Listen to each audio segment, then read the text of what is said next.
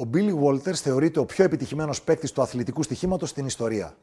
Για πάνω από 30 χρόνια κατάφερνε κάθε σεζόν πλην μίας να κλείνει με σημαντικά κέρδη από το στοίχημα, τα οποία χρησιμοποίησε αργότερα για διάφορες επενδύσεις, φτάνοντας να έχει μια περιουσία αξίας εκατοντάδων εκατομμυρίων δολαρίων.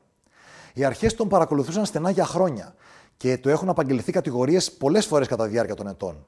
Στοιχηματικές εταιρείες και παίκτες έχουν προσπαθήσει να αποκωδικοποιήσουν τις μεθόδους του, αλλά μάταια. Αυτή είναι η ιστορία του Billy Walters, του ανθρώπου που έκανε τις μεγαλύτερες στοιχηματικές εταιρείες του Las Vegas να βλέπουν εφιάλτε, αργότερα πολλαπλασίασε την περιουσία τους στον επιχειρηματικό κόσμο, ενώ στα 71 του χρόνια βρέθηκε μέχρι και στη φυλακή για εσωτερική πληροφόρηση στο χρηματιστήριο.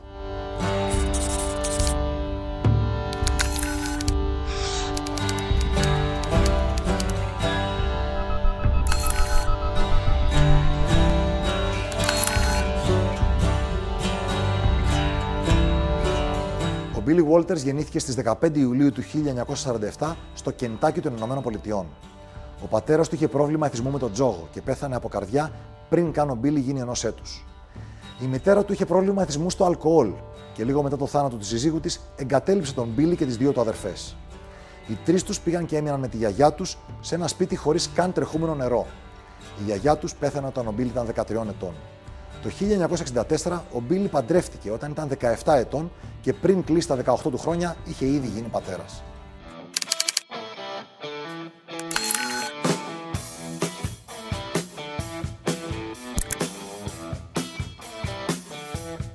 Ο Βόλτερς ασχολήθηκε με τα τυχερά παιχνίδια από πολύ μικρή ηλικία. Όπως λέει χαρακτηριστικά ο ίδιος, όλο μου το πάθος σε όλη μου τη ζωή δεν είναι τίποτα άλλο από τα τυχερά παιχνίδια. Αυτό ήθελα πάντα να κάνω. Ήρθα στη ζωή σαν τζογαδόρος και πιθανότατα θα φύγω σαν τζογαδόρος. Όταν ήταν 9 ετών, ο Βόλτερ θυμάται ότι έβαλε το πρώτο του στοίχημα. Ήταν 75 δολάρια που ήταν όλες του οικονομίες από τη δουλειά του ως διανομέας εφημερίδων. Πόνταρε να κερδίσουν τον τελικό του baseball του 1955 οι New York Yankees απέναντι στους Brooklyn Dodgers. Οι Yankees έχασαν και ο Walters έμεινε άφραγκος, αλλά αυτό φαίνεται ότι τον πείσμωσε περισσότερο. Μέχρι να φτάσει 22 χρονών, ο Walters λέει ότι είχε προλάβει να παίξει και να χάσει 50.000 δολάρια. Θυμάται μάλιστα ότι σε ένα παιχνίδι που στην Ελλάδα έχει γίνει γνωστό ως στριφτό, είναι το παιχνίδι που πετάνε κέρματα προς έναν τοίχο και όποιο προσγειωθεί πιο κοντά κερδίζει, σε αυτό το παιχνίδι ο Walters θυμάται να ποντάρει και να χάνει το σπίτι του, κυριολεκτικά. Ο αντίπαλος δέχτηκε να μην του πάρει το σπίτι, αρκεί να εξοφλήσει το χρέος μέσα σε 18 μήνες με δόσεις. Όπως και έγινε και ο Walters κράτησε το σπίτι του.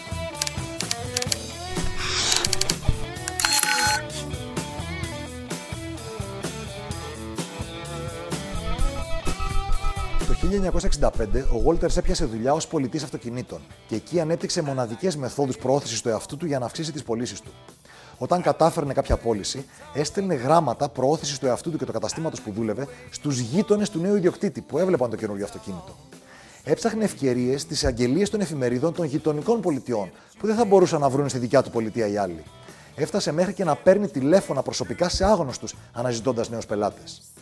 Με αυτές τις μεθόδους έφτασε να καταγράφει μέσο όρο σε πωλήσεις 32 αυτοκίνητα κάθε μήνα, κάτι που το απέφερε ετήσιες απολαυέ 56.000 δολαρίων το χρόνο. Αυτό σήμερα είναι 330.000 ευρώ. Βέβαια, για να το καταφέρει αυτό, δούλευε 80 ώρες τη βδομάδα. Μέσα σε τρία χρόνια, το 1968, φτάνει να γίνεται διευθυντής μεγάλης αλυσίδας εμπορίας αυτοκινήτων. Εκεί κάθεται μέχρι το 1972, οπότε και αγοράζει τη δική του επιχείρηση χονδρικής εμπορίας αυτοκινήτων σε εμπόρους σε όλες τις νοτιοανατολικές πολιτείες των ΗΠΑ. Καθ' όλη αυτή τη διάρκεια, ο Billy Walters παίζει συνεχώς τυχερά παιχνίδια. Παράλληλα, προσπαθεί να αναπτύξει το δικό του μοντέλο εκτίμησης πιθανότητων για τις αθλητικές αναμετρήσεις, χωρίς όμως να έχει επιτυχία. Το 1981 αποφασίζει να βάλει στην άκρη τι επιχειρήσει εμπορίας αυτοκινήτων και να ασχοληθεί ολοκληρωτικά με το στοίχημα. Στο Louisville όμως που βρισκόταν, το στοίχημα ήταν παράνομο. Έτσι, το 1982 αναγκάζεται να δηλώσει ένοχο σε κατηγορίες σε βαθμό πλημελήματος για τήρηση αρχείων τυχερών παιχνιδιών. Είχε στήσει ουσιαστικά μια μικρή παράνομη στοιχηματική εταιρεία δέχεται ποινή φυλάξη 5 μηνών με αναστολή και πληρώνει ένα πρόστιμο χιλίων δολαρίων. Τότε ήταν που ο Billy Walters αποφάσισε να μετακομίσει στο Las Vegas, όπου το στοίχημα ήταν απόλυτα νόμιμο. Η ζωή του όμως ήταν στο χαμηλότερο σημείο που είχε φτάσει ποτέ. Εκτός από τα προβλήματα με τον νόμο, είχε ήδη δύο διαζύγια, ελάχιστα χρήματα στην τσέπη του, ενώ είχε αρχίσει να αναπτύσσει και ένα πρόβλημα εθισμού στο αλκοόλ.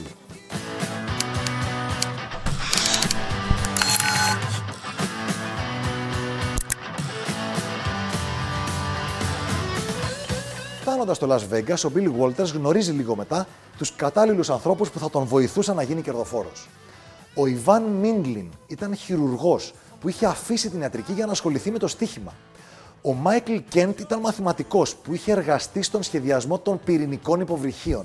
Μαζί δημιούργησαν μια ομάδα που αργότερα έγινε γνωστή ως το Computer Group. Χρησιμοποιούσαν υπολογιστές για τη δημιουργία αλγορίθμων που τους έδιναν πλεονέκτημα στο αθλητικό στοίχημα. Μέχρι το 1980 το Computer Group είχε συνδέσει τις γνώσεις των καλύτερων παιχτών στοιχήματος στον κόσμο.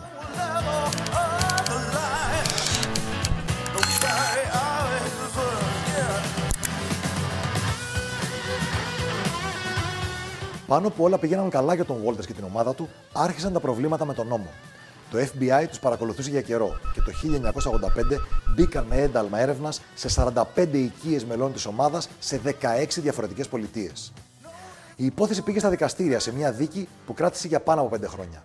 Η ομάδα του Walters οργάνωσε πολύ καλά την υπεράσπιση τους, ενώ παράλληλα στάθηκαν και πάρα πολύ τυχεροί κατά τη διάρκεια της διαδικασίας. Μετά από μακροχρόνια διαδικασία, η υπόθεση κλείνει με άρση όλων των κατηγοριών εναντίον του Walters και της ομάδας του.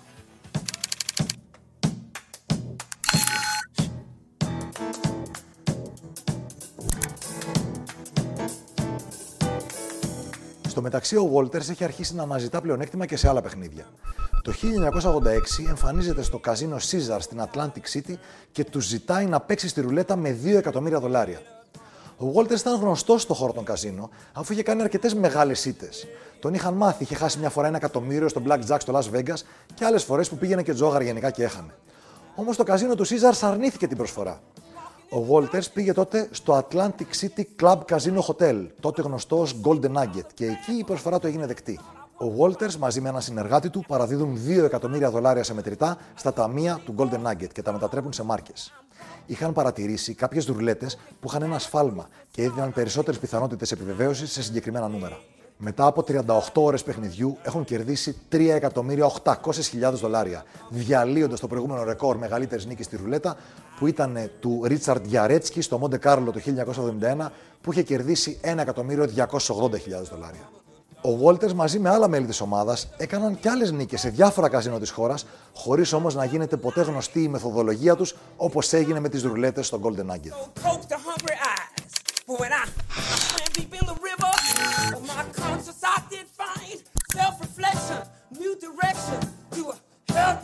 Το βιογραφικό του Billy Walters περιλαμβάνει και μία νίκη στο δεύτερο σημαντικότερο τουρνουά πόκερ του ετήσιου ημερολογίου τότε. Το Super Bowl of Poker ήταν γνωστό και ως Super Bowl του Amarillo Slim από τον εμπνευστή της ιδέας. Ενώ το World Series of Poker ήταν αυτό που συγκέντρωνε όλο ένα και περισσότερες συμμετοχές, το Super Bowl of Poker ήταν σχεδιασμένο για την αφρόκρεμα του χώρου, μόνο με προσκλήσεις και λίγους ευκατάστατους επιχειρηματίες. Το 1986 ο Billy Walters κατάφερε να κατακτήσει αυτόν τον σημαντικό τίτλο, κερδίζοντας το κεντρικό τουρνουά της σειράς απέναντι στους κορυφαίους παίκτες πόκερ της εποχής, παίρνοντας έτσι έπαθλο 175.000 δολαρίων.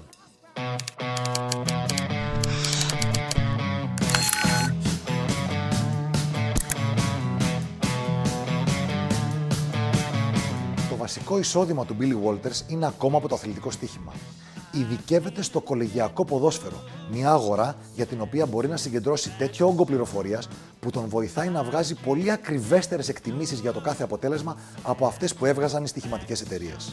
Αυτό όμως δεν του ήταν αρκετό, αφού παρατήρησε ότι οι αποδόσεις των εταιριών έπεφταν γρήγορα πριν προλάβει αυτός να παίξει τα μεγάλα ποσά που ήθελε.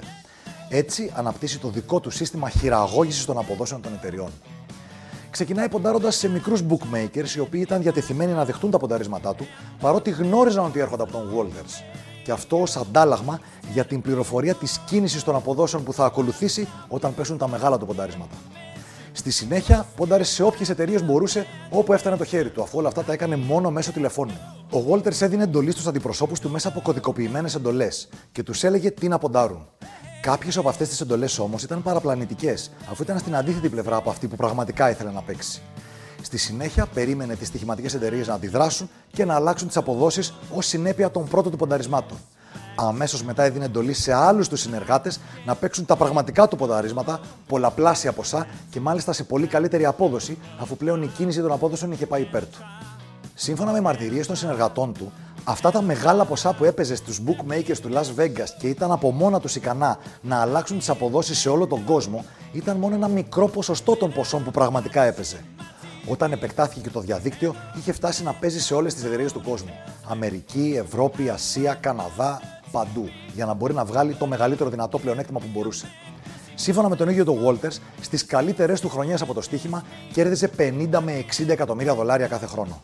Κάποιες από τις επιτυχίες του στο αθλητικό στίγμα έγιναν ιδιαίτερα γνωστές στο ευρύ κοινό, όπως όταν κέρδισε 3,5 εκατομμύρια δολάρια στο Super Bowl του 2009 ή όταν κέρδισε άλλα 2,2 εκατομμύρια σε αγώνα του Πανεπιστημιακού Πρωταθλήματος Αμερικανικού Ποδοσφαίρου.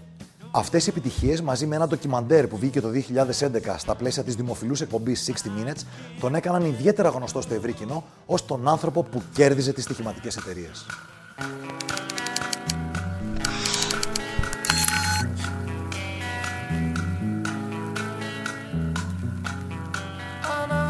Παράλληλα με το στοίχημα, ο Billy Walters αρχίζει να επεκτείνεται και στον επιχειρηματικό κόσμο.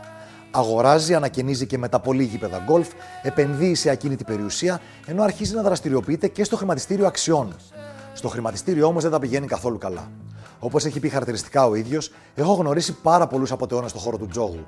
Αλλά το ποσοστό των απαταιώνων που έχω αντιμετωπίσει στον χώρο των επενδύσεων δεν το έχω βρει πουθενά αλλού. Κατά τη διάρκεια των ετών, ο Billy Walters αντιμετωπίζει αρκετά προβλήματα με τον νόμο, αλλά κάθε φορά είναι αυτός που βγαίνει νικητής. Αυτό όμως δεν συνέβη και το 2017 όταν έμπλεξε σε ένα σκάνδαλο εσωτερικής πληροφόρησης για την κίνηση τιμών μετοχών. Τον Απρίλιο του 2017 κρίνεται ένοχος και του επιβάλλεται ποινή φυλάκισης 5 ετών όταν έχει φτάσει να είναι 71 χρονών. Αμέσως μετά το άκουσμα της ποινής, ο Billy Walters δηλώνει: Μόλις έχασα το μεγαλύτερο στοίχημα της ζωής μου. Είμαι σοκαρισμένος. Τον Μάιο του 2020 η ποινή του μετατράπηκε σε κατοίκον περιορισμό για λόγους υγείας, γιατί μόλις είχε ξεκινήσει το ξέσπασμα της πανδημίας COVID-19. Τον Ιανουάριο του 2021, ένα χρόνο πριν την ολοκλήρωση των 5 ετών της αρχικής ποινής, ο απερχόμενος πρόεδρος των ΗΠΑ, Donald Trump, το απονέμει χάρη και ο Billy Walters βγαίνει από τη φυλακή.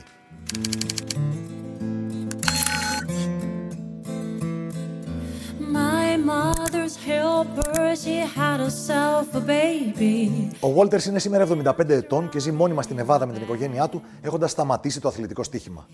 Έχει τρία παιδιά, το ένα εκ των οποίων έχει μόνιμη εγκεφαλική δυσλειτουργία που προκλήθηκε από χειρουργείο, δύσκολο χειρουργείο που έκανε 7 ετών. Αυτός ίσως είναι και ο λόγος που ο Billy Walters έχει έντονο φιλανθρωπικό έργο, ιδιαίτερα σε μια τοπική φιλανθρωπική οργάνωση που ασχολείται με τις εγκεφαλικές αναπηρίες. Όσον αφορά την επιτυχία του στο στοίχημα, χιλιάδες παίκτες προσπάθησαν να καταλάβουν και να αντιγράψουν τις μεθόδους του, αλλά χωρίς την ίδια επιτυχία. Κάποιοι μάλιστα έφτασαν να ψάχνουν μέχρι και τα σκουπίδια του για να βρουν τα μυστικά του, αλλά ο Billy Walters έδινε πάντα πολύ μεγάλο βάρος στην ασφάλειά του και πρόσεχε πάρα πολύ στις επικοινωνίες του. Παρά τα χρόνια νομικά προβλήματα που αντιμετώπισε κατά τη διάρκεια των ετών, ο Billy Walters παραμένει ακόμα και σήμερα ένα σύμβολο στη βιομηχανία του αθλητικού στοιχήματος. Έκανε τις μεγαλύτερες στοιχηματικές εταιρείες να τον φοβούνται μπορούσε να χειραγωγήσει τις αποδόσεις των στοιχημάτων του κατά βούληση, έχοντας οργανώσει άψογα μια μεγάλη ομάδα ανθρώπων σε όλα τα μέρη του κόσμου. Τα κέρδη του Billy Walters από το στοίχημα ανέρχονται σε εκατοντάδες εκατομμύρια δολάρια, κάτι που τον καθιστά ως τον πλέον επιτυχημένο παίκτη στοιχήματος στην καταγεγραμμένη ιστορία.